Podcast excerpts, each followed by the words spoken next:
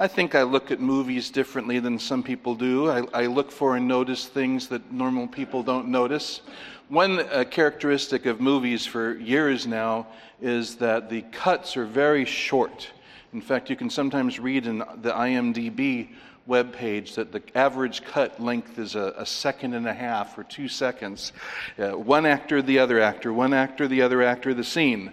And often the actors aren't even on the stage the same day. They just film their parts differently and splice them together. So I always delight seeing in a movie where there's what's called a long take or a continuous take. And that's where the camera is looking at the scene and then follows an actor or follows the action for some time, for maybe minutes. Recently, the movie 1917 was filmed as if it were one continuous long take. They had to do a little magic, but it's filmed in that perspective. One of the blessings to me in preaching through Matthew is seeing a number of long takes in this gospel, a number of threads in this gospel. That if you have heard these stories preached or read them and thought of them as little snippets and incidents, you don't see the continuity. And so we're going to look at two particular threads today along those lines, which I'm calling threads of spread bread. Uh, one of them is uh, Jesus puts his finger on in verses 24 and 26, which we just read.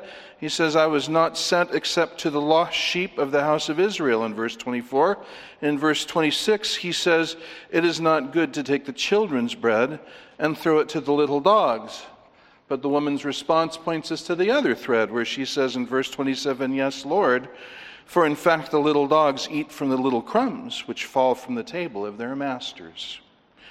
Jesus spreads the children's bread to a little dog. Paul points in the same direction in his way in Romans chapter 1:16, words many of you know, for I am not ashamed of the gospel, for it is the power of God for salvation to everyone who believes. And then what does he say? To the Jew first, and also to the Greek. So let's see how Matthew develops these two threads of spread bread through his gospel. We could look at a lot of scriptures. We're going to focus mainly on the gospel of Matthew. So let's begin Roman numeral 1 with the story hitherto, starting at the very start, because the first thread of bread leads us to the Jew first. Capital letter A, it leads us to the Jew first. And we see this first in the emphasis and in the outreach that Matthew shows and relates in his gospel. Go back to simply the first chapter of the gospel and the first verse of the gospel. Matthew 1, verse 1. So, what does he say? He says, the book of the genealogy, well, right there, actually in Greek, he says uh, uh, the, of the Genesis uh, the word we use for Genesis, the title of the first book in the Bible, but the book of the genealogy of Jesus Christ, which means Jesus the Messiah. Messiah is a Jewish office. He's the object of Jewish hope and Jewish prophecy. Jesus the Messiah. And then he says, the son of David, the son of Abraham. And who is David? David is the tribe from which Messiah would come. Uh, the Old Testament prophesies the coming of Messiah from the particular nation of Israel, from the particular tribe of Judah, from the particular house of David. And so Jesus Christ, the son of David, and then he says the son of Abraham. And who's Abraham? He's the father of Israel. He's the father of Isaac, who's the father of Jacob, and Jacob is the father of Israel. So the very first words are very Jewish centered, you could say. They're centered and point us to and make us think of the nation of Israel. And so we go on in the genealogy that follows. This is a genealogy tracing through the history of Israel, showing us how Messiah has the um, the pedigree that he needs in order to be the foretold prophesied Messiah. And then see how it, it culminates in verses 20 through 23. Joseph is married to this woman who turns up pregnant, not by him, so he's considering what to do about that. And as he considered, an angel comes and says, Joseph, and what does he call him? Son of David. I hope you're looking at your Bible. Matthew 1:20. Joseph, son of David, he says, pointing to the fact that Joseph is of this line from whom Messiah would come. And then he says, Don't fear to take Mary, because uh, what she bears is of the Holy Spirit. You'll call his name Jesus. He'll save his people from their sins. Why did this happen? Verse 22 points us to what?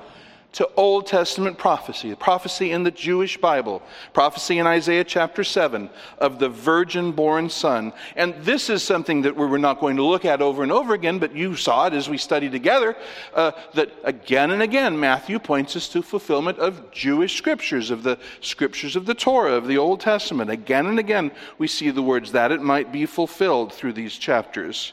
Uh, look at chapter 2 now. And what, are, what do we see these um, noble visitors asking in Jerusalem, the, king, the capital of the kingdom of Israel, where is he who's been born what? King of the Jews. Now, obviously, that, that's a very, very emphatic point pointing us in that direction. And again, a prophecy is cited in verse 6, answering their question, well, answering Herod's question, that from Bethlehem would come forth a leader who will shepherd my people Israel. So we're, we're told very clearly from the start this is the Messiah of the Jews, coming from the people of Israel, coming with a special mission given by God for Israel in the context of Israel. And, and look in his first sermon of a, of a thing he brings up in chapter 5, verse 17. The Sermon on the Mount, as we call it, Matthew chapter 5, verse 17. Do not think that I came to abolish the law or the prophets. I did not come to abolish, but to fulfill. And Matthew, probably finally writing this gospel in a time when the church was made up of many, many Gentiles, he emphasizes the fact that Jesus said in so many words, I didn't come just to set aside or to nullify the Word of God, I came to fulfill all of it. So he comes in fulfillment of Jewish scripture. And then when he picks apostles and he sends them on a mission, look at chapter 10. How does he instruct them? Matthew chapter 10 and verse 6. Well, let's start with verse 5. Do not go in the way of the Gentiles, and do not enter any city of the Samaritans, but rather go to the lost sheep of the house of Israel. Well, again, very clear, very emphatic. They're to go not to Gentiles, leaves us out, most or all of us, but they're to go to the lost sheep of Israel. Now you think, well, those words, we just read those words, but we didn't read chapter 10. No, we didn't. We read from chapter 15. Take a look at 15, and let's just remind ourselves. Going to be looking at a lot of scripture, and the challenge and the suspense is going to be whether my big sausagey fingers can turn the pages. Uh, in a timely way. But chapter 15 and verse 26. Now let's start with verse 24. I was not sent except to the lost sheep of the house of Israel. You see, there's those same words repeated by the Lord Jesus. And then in verse 26, uh, he says, You shouldn't take the children's bread and throw it to the little dogs. So you see, through all of this is a great emphasis on Israel on the Jewish mission of the Messiah, the Jewish nature and origin of the Messiah. Again, the very word Messiah is a Jewish term, not, not lifted from Greek culture at all. They use the Greek word Christos, but not the concept. The concept is strictly Old Testament. That's the emphasis in Matthew. Matthew. That is the outreach of the Lord Jesus. So, given this emphasis, given this outreach, what is the response to Jesus and his ministry? Number two, these Jews to whom Messiah reached out, these Jews prepared by God through their own scripture to look for this very Messiah, concerning whom Jesus said, If you listen to Moses, you would be believing in me. Well, how did they respond? Did they listen to Moses? Did they believe in Jesus? Look at chapter 9 and verses 11 through 13 for starts. So Jesus is called a tax collector, a, a very lapsed, a disreputable Jewish man named Matthew, who later wrote the gospel we're studying right now. he called him, and Matthew was so excited he made a party and he, he uh, invited all his nasty, all his rowdy friends, all his nasty friends to get together because that's who he knew. And my, oh my, the Pharisees did not like this. And they saw this and said to the disciples, Why is your teacher eating with the tax collectors and sinners? And Jesus stepped up and answered himself. It's not those who are healthy who need a physician, but those who are sick. And then he gives them an assignment to go to their own Bible that they claim to believe in. And he says, You go learn what this means. I desire compassion and not sacrifice. For I did not come to call the righteous, but sinners. And then look down in verse 34. When he's casting a demon out, the Pharisees observing this, their learned and considered response to the obvious manifestation of the power of God in Messiah is he casts out demons by the ruler of the demons. Now, at this point, they're just kind of floating that, I think, as a trial balloon. It hasn't become their settled response, but it would later. Now, turn to chapter 11 and look at verse 16 because chapter 11 comes after chapter 10. You say, Thank you. Obviously, that's what you went to seminary for. Yes, I can tell you 11 comes after 10. What was 10? 10 was the mission to whom? Not Gentiles, not Samaritans. To whom?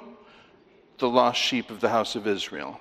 How did they respond to this ministry? Chapter 11 tells us. Well, look at what Jesus says in verse uh, 16. But to what shall I compare this generation? Now, there are individual exceptions and there are little groups of people, but as a rule, here's how Jesus characterizes this generation. He characterizes them as a bunch of spoiled children who want to call the shots, play their games, and not listen to what God is sending them. That's basically the meaning of the words that follow. And look at verse 20. Then he began to denounce the cities in which most of his miracles were done because they did not repent.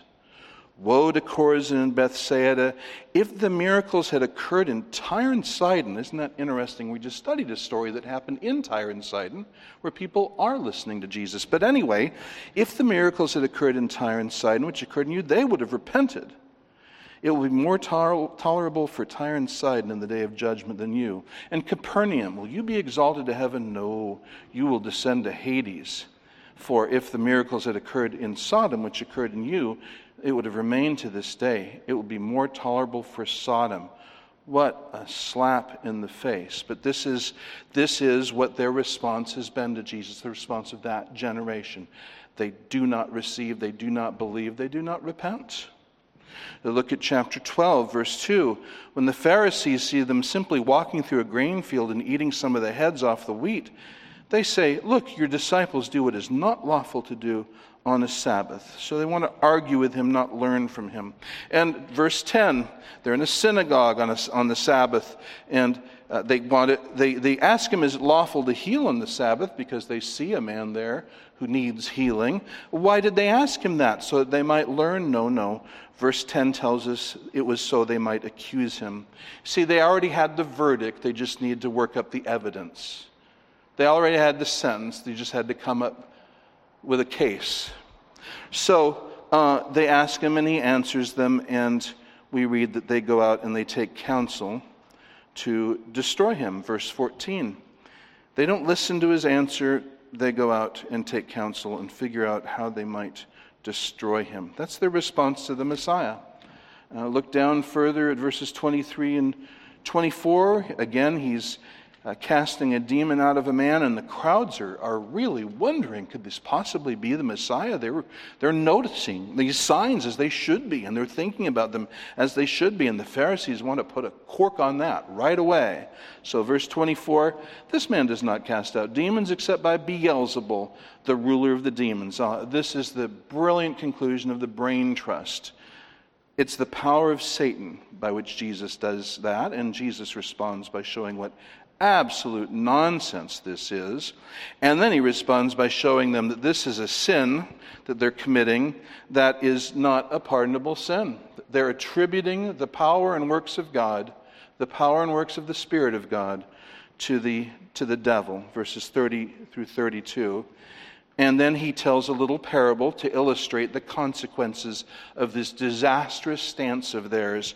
39 and following, look, they ask for a sign on top of all this because, of course, a sign would totally change their mind. But when he does a sign, they just say, well, that's Satan. But they want another sign. So, verse 39, he says, An evil and adulterous generation, there's that word again, eagerly seeks a sign, and they'll just be given the sign of the resurrection. Verse 41, again, the men of Nineveh will stand up with this generation at the judgment and condemn it because they repented and something greater than Jonah is here.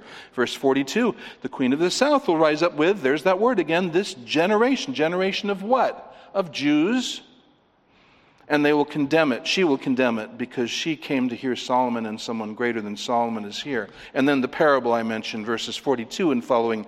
When an unclean spirit goes out of a man and comes back and just finds he's reformed himself and he's all moral and cleaned up, what that spirit does is he brings along seven of his ugly friends, and things are worse than before for the man. But look at the, the conclusion Jesus draws in verse 45 that is the way it will also be with this evil generation. So that's the sin of that generation. That generation is rejecting Messiah, but they're all moral and they're all religious and they've got all their laws and all their traditions, and that's just making a greater home for demons because they've committed the unpardonable sin. So now look at chapter 13. Uh, Jesus, having done this, begins responding in parables to the masses and teaching the disciples privately. And the disciples say, Why are you suddenly just talking to them in parables? And Jesus responds by quoting a, a prophecy in verses 14 and 15, the prophecy, prophecy of Isaiah. You'll keep on hearing but not understand, keep on seeing but not perceive, for the heart of this people, what people? Well, in the fulfillment, that generation of Jews who reject their Messiah this people have become dull, their ears, they scarcely hear, they've closed their eyes, unless they uh, understand and turn and I heal them, he says. And then chapter 15, where we've been recently studying. Look at chapter 15, verses 1 and 2. Here are the top men for Jerusalem. Surely we can expect better things from the top men from Jerusalem. Pharisees and scribes come, and what's their grand concern? Well, it's because the disciples don't wash their hands properly before meals. And as I explained at the time, it's not that these are just a bunch of Karens worrying about COVID. They are worried about Jewish uh, purification laws, which are very important to them to avoid that, that demon, you remember, that, that sleeps on your hands over, overnight when you don't wash them, and the things we explained when we studied through this. Well, that's their big concern. Their big concern is, is the tradition of the elders, and he fires back that they've rejected the commandment of God. And how do they respond to this? The disciples say they are offended. They were offended. Humbled and repentant? No, no, no, no, no. Offended. And Jesus says they're just blind guides. So you see, that is the emphasis and outreach we see, and that's the response of the children to whom belongs the bread. As Jesus says to the woman, you shouldn't take the children's bread and throw it to the little dogs. Well, this is what the children did when the bread was offered them. By and large, that generation wanted nothing to do. You see, think of it in terms of Jesus' conversation with this Gentile woman, this Canaanite, as uh, Matthew, uh, we saw that Matthew uh, sinisterly calls her this Canaanite woman, that uh, he says to her, You shouldn't take the children's bread and throw it to, to the dogs. And she says, Well, no, of course not. Of course, you wouldn't want to do that, but, but the little dogs do eat the crumbs that fall off the table. Well, the truth is, the truth is, by and large, the children have shoved the bread off the table. Like spoiled little brats. Didn't want exactly that. You didn't cut the bread right. You, you cut off the, cr- the crust, and you shouldn't have done that, or vice versa. I won't eat it. Now I'll throw a, uh, a, tantrum. I'll throw a fit. And this is exactly what they're doing. They're throwing a tantrum. They're throwing a fit. They're not going to have the bread. And meanwhile, the little dogs are delighted to see that it's being offered to them. But that takes us to the next consideration. We've seen letter A to the Jew first. Now let's uh, remember what is the rest of what Paul said. And to the Jew first, and also to the Gentile, letter B, and also to the Gentile, letter B. That was prophesied a lot in the Old Testament, but I'm trying to stick mainly with Matthew's gospel and able very easily to do that because of the way Matthew put it. Where shall we see the thread prophesied that there would be bread for the Gentile, that the Messiah would have a ministry even to the Gentile?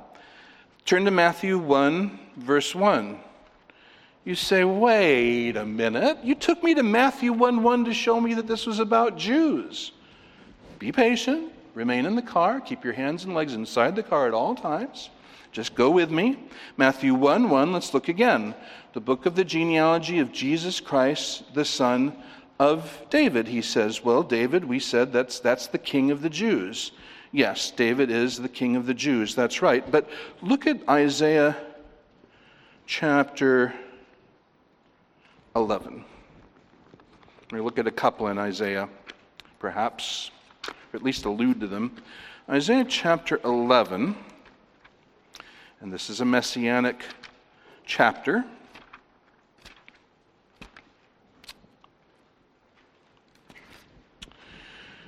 It's about, verse 1 says, a shoot coming from the stem of Jesse and a branch from his roots. Well, that's the Lord Jesus Christ, who's actually a shoot from Jesse. Who's Jesse? David's father. He's both the shoot and the root of Jesse. He is the source of Jesse and he comes from Jesse. How can he do that? Well, he's God and he's man. But look down and focus on verse 11. Speaking of the Messiah's kingdom, then it will be in that day that the nations will seek the root of Jesse who will stand as a standard for the peoples, plural, not the people, Israel, but the peoples, and his resting place will be glorious. That's one of a number of prophecies along those lines that point us to, yes, that this Messiah, son of David, would be one to whom the Gentiles would come and not just Israel. So saying David, yes, points to the Jews, but it also points to the Gentiles. And then what does Matthew say? A son of Abraham. He says, well, son of Abraham, turn back to Genesis chapter 12. We read this at the beginning of the service.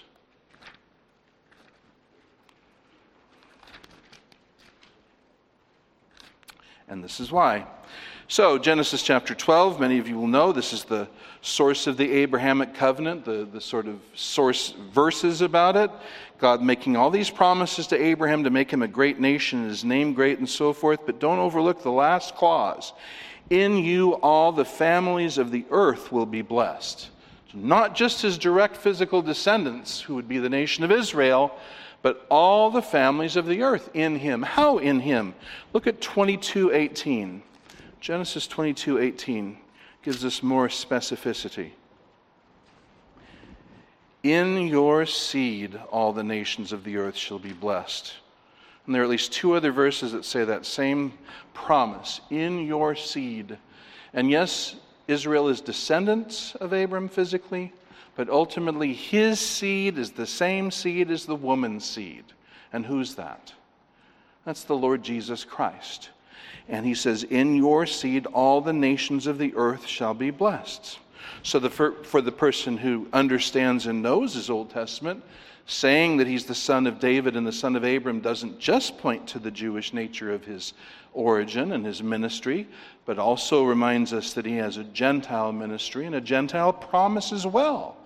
That yes, he would save his people from their sins, Matthew 121, but he also would be sent in blessing to the Gentiles as well.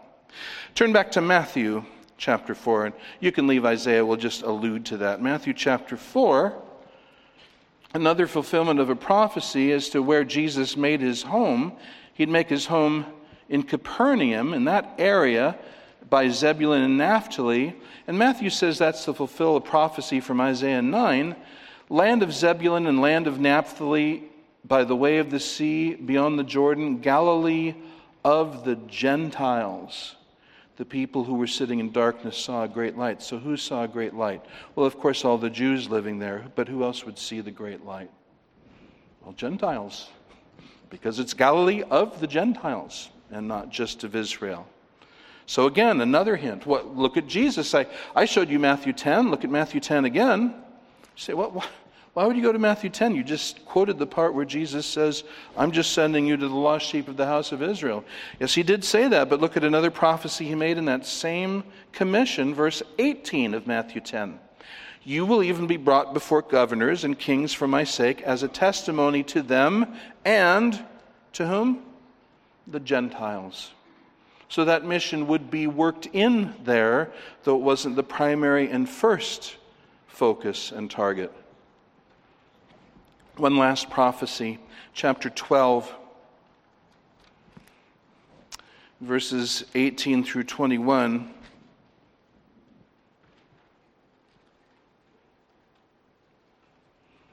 About the character of Jesus' ministry. Quoting from Isaiah again Behold, my servant whom I've chosen, my beloved in whom my soul is well pleased. I'll put my spirit upon him and he shall proclaim justice to the Gentiles. And goes on and says more, and we'll just skip to verse 21 In his name the Gentiles will hope. So, this is quoting the Old Testament. So, as I said earlier, those prophecies are in the Old Testament, but they're also in Matthew. Matthew works in the prophecies that point us to the fact that Messiah would indeed have bread to give to the Gentiles. So, we're seeing two very definite threads of spread bread, aren't we? We're seeing the bread sent to the children, but we're seeing that it also will be sent to the Gentiles.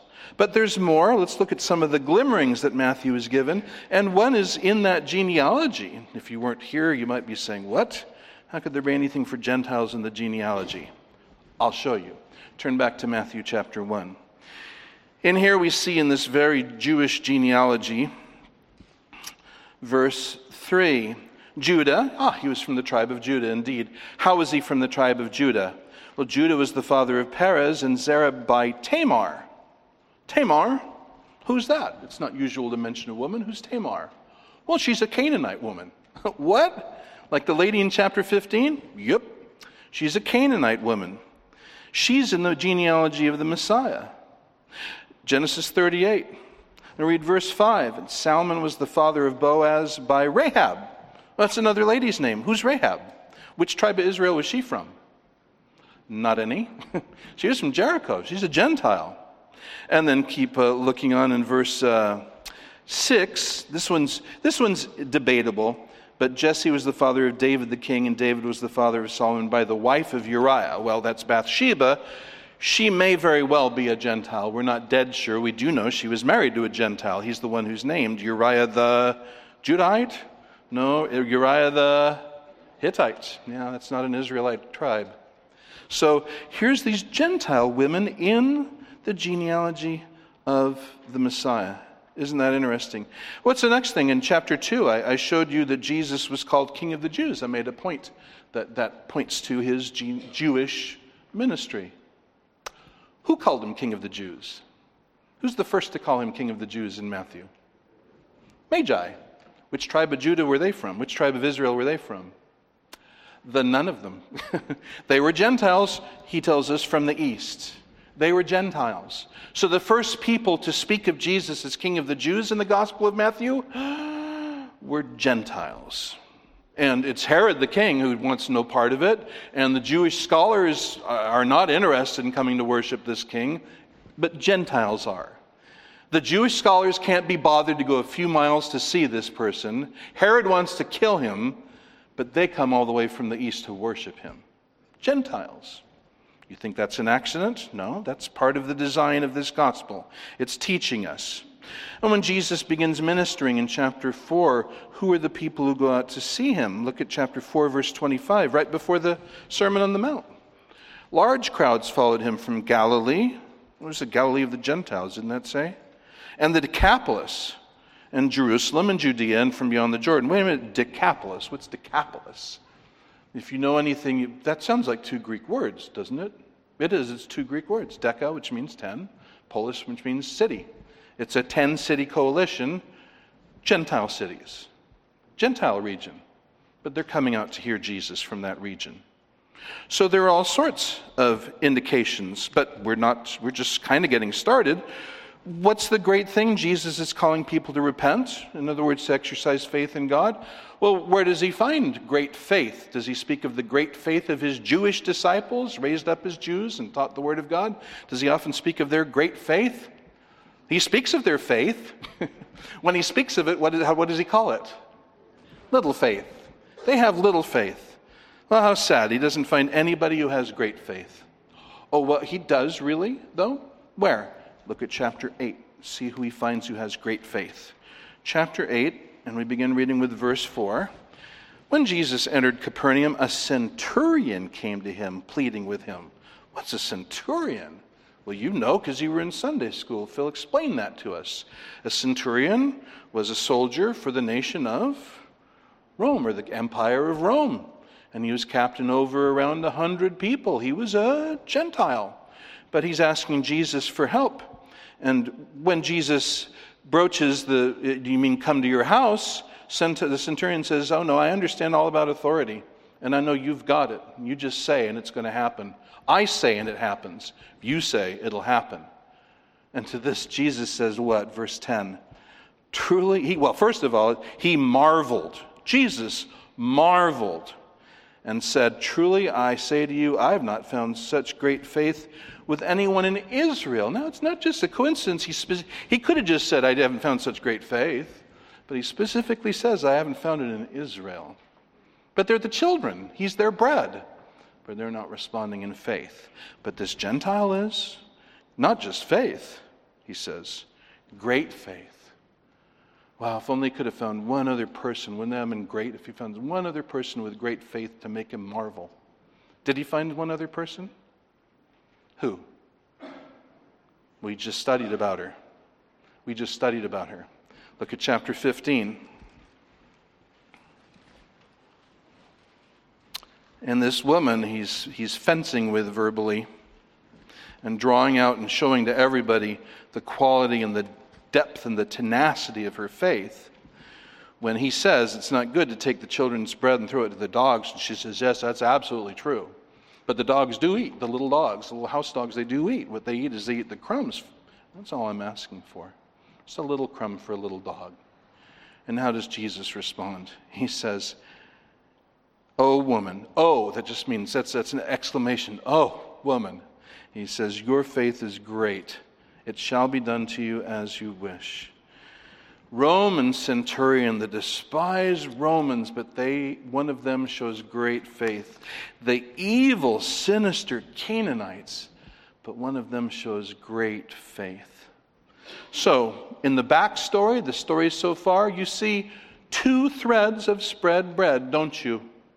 You see the bread presented again and again and again to the children, and the children again and again and again say, No, that's not what I want. And find one way or another to find fault, with individual exceptions, of course.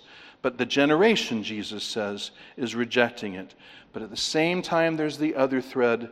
Well, it's supposed to be a bread of crumbs for little dogs, little crumbs. But a lot of dogs seem a lot more interested in the children's bread than the children are. Do you see that? And that's a very definitely painted picture in Matthew. And we've got another one this week in the portion of Scripture we're studying. So let's look at the stories before us. And in this section, there are two stories, but they take place in the same place, and they're the same basic people. First, a story of healing. This is Roman numeral 2, capital letter A. Story of healing in verses 29 through 31. Now, Mark tells us this is in Decapolis. And moving on from there, where's from there? The regions of Tyre and Sidon. That's where he met this Canaanite woman. The regions of Tyre and Sidon. Jesus came along the Sea of Galilee. So let me try to uh, try to describe this. I, uh, if you can picture a map, picture the the Sea of Galilee.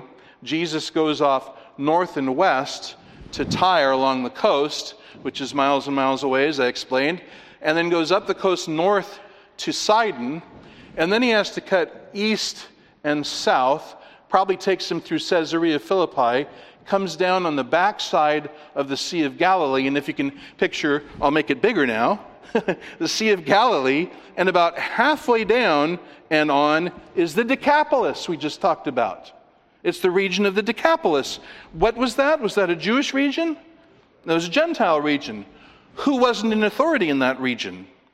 Herod Antipas, who Jesus had just gone away from. He just went away from him, and he just went away from these Jerusalem big boys who were after him and wanting to cause a, a confrontation. So he's now on the, on the east, south side of the Sea of Galilee. He's in Decapolis. So who are the people he's dealing with here? Jews or Gentiles? may very well be Jews, but it's, it's a Gentile population. It's a Gentile area.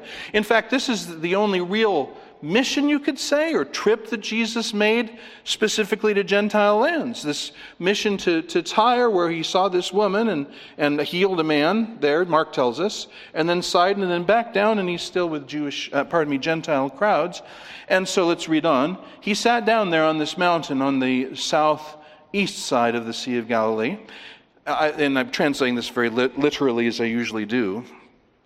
I almost said liberally, bite my tongue very literally, and came up to him many crowds, and came up to him many crowds, having with themselves lame, people who can't walk, blind, can't see, crippled, deformed, or maimed in some other way, mute, and many other people. So Matthew's saying there's lots of other categories of problems as well, in addition to the lame and the, and the crippled.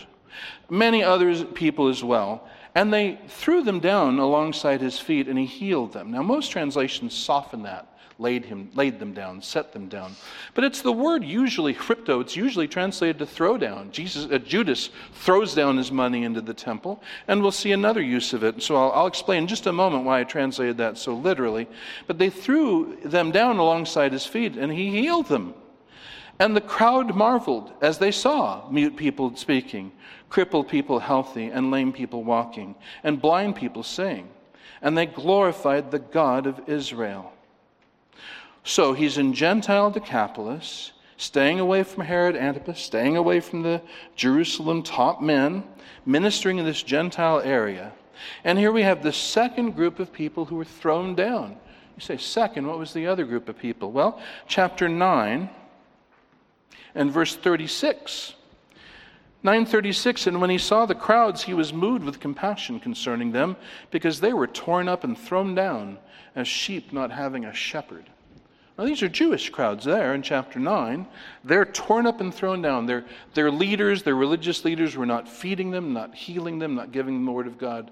They were tormenting them, and they were oppressing them, and they were misleading them. Torn up and thrown down. And here's another group of people who are thrown down. But those people, their leaders are doing the best to keep them away from Jesus. These people are bringing their people to Jesus. These Gentiles are bringing them to him and throwing them down at his feet. So if you're going to throw them down, that's the place to throw them down. Throw them down at the feet of Jesus. So they say, and I, I think that the, the thought isn't that they're literally cruelly throwing them down, it's that they're hastily, there's a lot of people there, there's crowds, so they're hastily bringing them up for Jesus' attention and they're depositing them at Jesus' feet. And Jesus looks and he heals them. Now, notice what real healing is again, I just hope I'm doing some good and impressing this on some minds, and I hope you're spreading it and using it. Uh, the, the, the charismatic movement has only survived because people lose sight of what the Bible actually teaches and they accept their lines and their excuses and their fabrications about what healing and miracles and signs really are. This is what real healing is. What, what is happening here in real healing? People who were known to be unable to walk, unable to see, crippled, maybe even deformed in some way, that word suggests, unable to speak. And, and what does verse 31 say? The crowd marveled as they saw mute people speaking, crippled people healthy. In other words, these healings were obvious, they were open, they were unmistakable. The crowds who brought the sick people saw the sick people no longer sick, disabled, crippled, affected. Jesus made a, a, healing that everybody saw and nobody could deny. And in, in the case of the, of the charismatic movement, has been trying for 100 years, has not yet once produced a miracle that had the unbelieving world marveling because there was no explanation for what was done. Uh, and Jesus did this all the time uh, all the time. They saw it in broad daylight, and it wasn't like my friend Justin Peters, who, who has cerebral palsy and would go to healing meetings, and, and he would be carted off to another area because they knew he wasn't going to be healed of his cerebral palsy. But I dare say if someone with his issue, and, and may very well have been people with that issue who were brought up to Jesus, went up unable to walk, came back able to walk. Why? Because they were actually healed with the real deal. Jesus and his apostles were the real deal. This is real healing. Now, here's the thing to notice here. When people saw this, what was their response? Verse 31. They glorified who? The God of Israel. Have, had you ever noticed that before? I'll confess I hadn't in many years of reading before studying this more closely. This is not the way Jews talk, this is the way Gentiles talk. What had, what had uh, the woman said to Jesus she'd asked for mercy and help from son of David. She knew he was son of David, and they knew he was the son of David and was preaching to them the God of Israel, not their pagan God, not their pagan gods, but the God of Israel. They knew it was the God of Israel who had sent his servant and was doing these miracles. So, what's going on? what is this? Well, this is the benefit of, of noticing that what Matthew's giving us is a continuous view or a continuous long track. That you think back and you remember that Jesus, this Canaanite woman's begging for help and mercy, and Jesus says, Well, you know, you don't take the children's bread and throw it to the little dogs. And she says, But the little dogs do eat the little crumbs. And then what's the next thing we say? Well, and what, what are they talking about? Are they talking about literal bread? No. What, what's the little crumb she wants?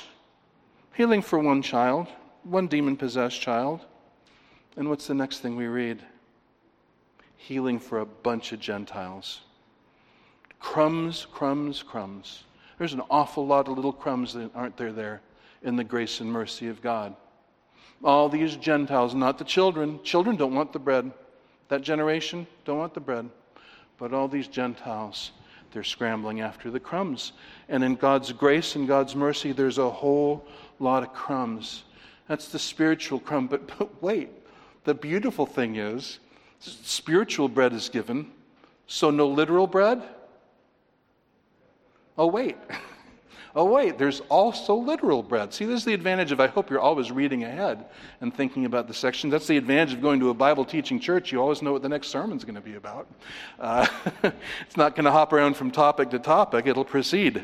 And here's the next section. Then we've seen uh, stories of healing, but let's see a story of feeding now in verses 32 through 39. Literal bread for these little dogs. And Jesus called his disciples to himself and said, I'm moved with compassion toward the crowd. I think this is the only time where Jesus reports that of himself. Usually it's Matthew saying he's moved with compassion, but here Jesus is telling them what he feels. That's part of his teaching, modeling, modeling the sympathies and mercies of a godly man.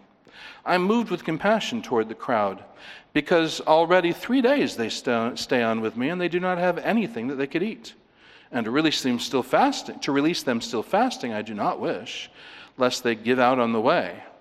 And his disciples say to him, Whence for us in a desert are loaves so great in amount, so as to satisfy a crowd so great in size? Same word twice. So many for so much, so great an amount for so great in size. Where are we going to find that kind of bread? And Jesus says to them, How many loaves do you have? And they said, Seven and a few little fish. Now, did you notice that? We just read about little dogs and little crumbs, and here they've just got little fish.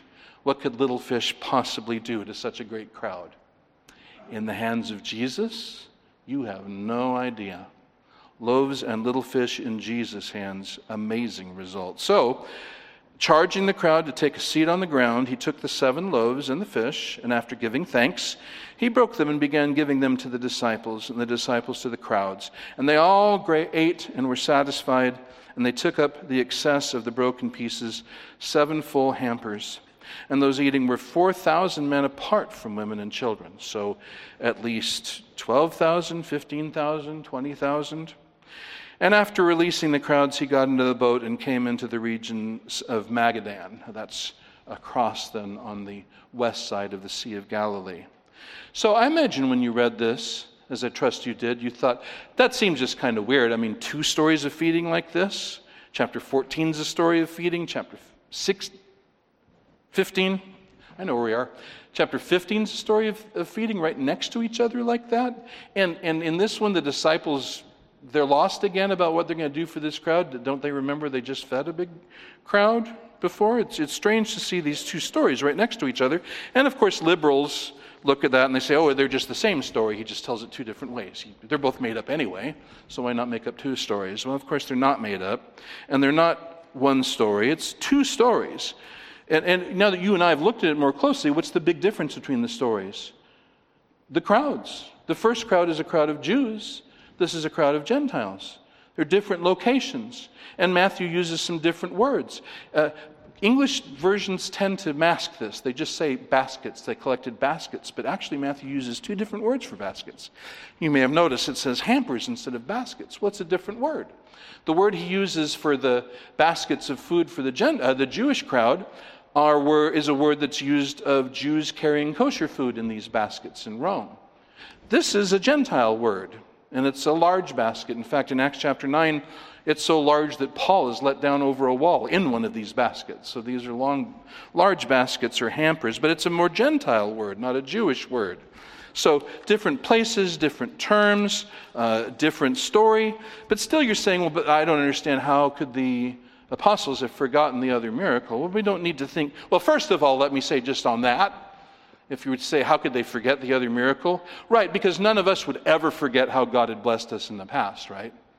I mean, none of us would ever get into a difficult situation and remember how many hundreds of times God has gotten to us through worse situations and how many hundreds of times He's met our needs far beyond our expectation and be in fear and panic, right? We would never do that.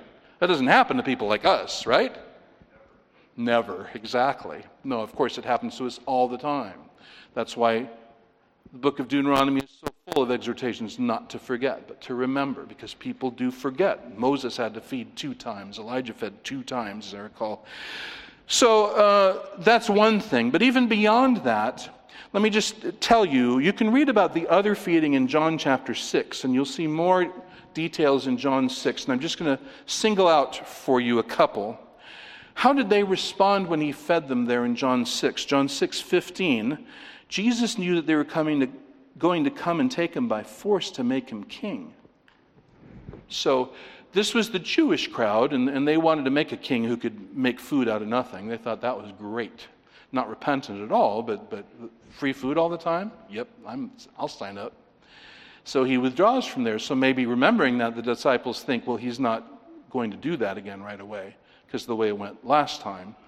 And further, when that same crowd chased him down and found him a second time, Jesus said to them, Truly, truly, that's this is John 6 26. I know you're taking notes, John 6 26. Truly, truly, I say to you, you seek me not because you saw signs, but because you ate of the loaves and were filled. So the sign had not made the message to them it was supposed to make. That was John 6:15 and 6:26. So the apostles could be understood to be thinking maybe he doesn't want to do this again. It looks like he doesn't want to do that again, but it's a different crowd, and he is willing to do it. And so he brings it up, he asks about the food, he gets the food, and he multiplies it, and he feeds all of them. And the first crowd, how many baskets are taken up? Twelve. Kind of makes you think of the 12 tribes of Israel. Here, how many baskets are taken up? Seven. Kind of makes you think of, well, not 12 that's about all I put on it. I don't know that seven necessarily means any sim- significant symbolic thing here, except it's not 12. It's, it's not, not Israelite, it's, it's Gentile. So don't try too hard to find some, some magic for the number there. I don't think there's anything magic, but 12 is pretty obvious. So that's the story here. We have a story of healing and a story of feeding. Now, this is the story that we've had before. That was Roman numeral 1 the story before us, Roman numeral 3. Now, finally, Roman numeral th- 4, 3. Let me say that again. Roman numeral 1 was the story that had gone so far. Roman numeral 2 was the story before us. Roman numeral 3 is the story to come.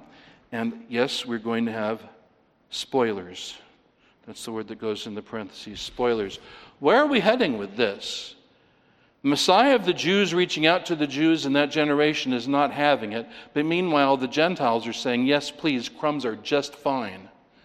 We'd be very grateful for, for, for, all the crumbs you want to give us. So, where's this going? Well, first, let me point you to the announcement we'll study in the next chapter. Matthew 16, verses 16 through 18, give the announcement where Simon Peter confesses that he's the Messiah, the Son of the living God. And Jesus says he's blessed for that confession, which is a revelation of God. And then he says, verse 18, You are Peter, and upon this rock, the rock of your confession, I will build my church, and the gates of Hades will not overpower it. Now, that church is something that at this point lies in the future. It, does, it hasn't existed.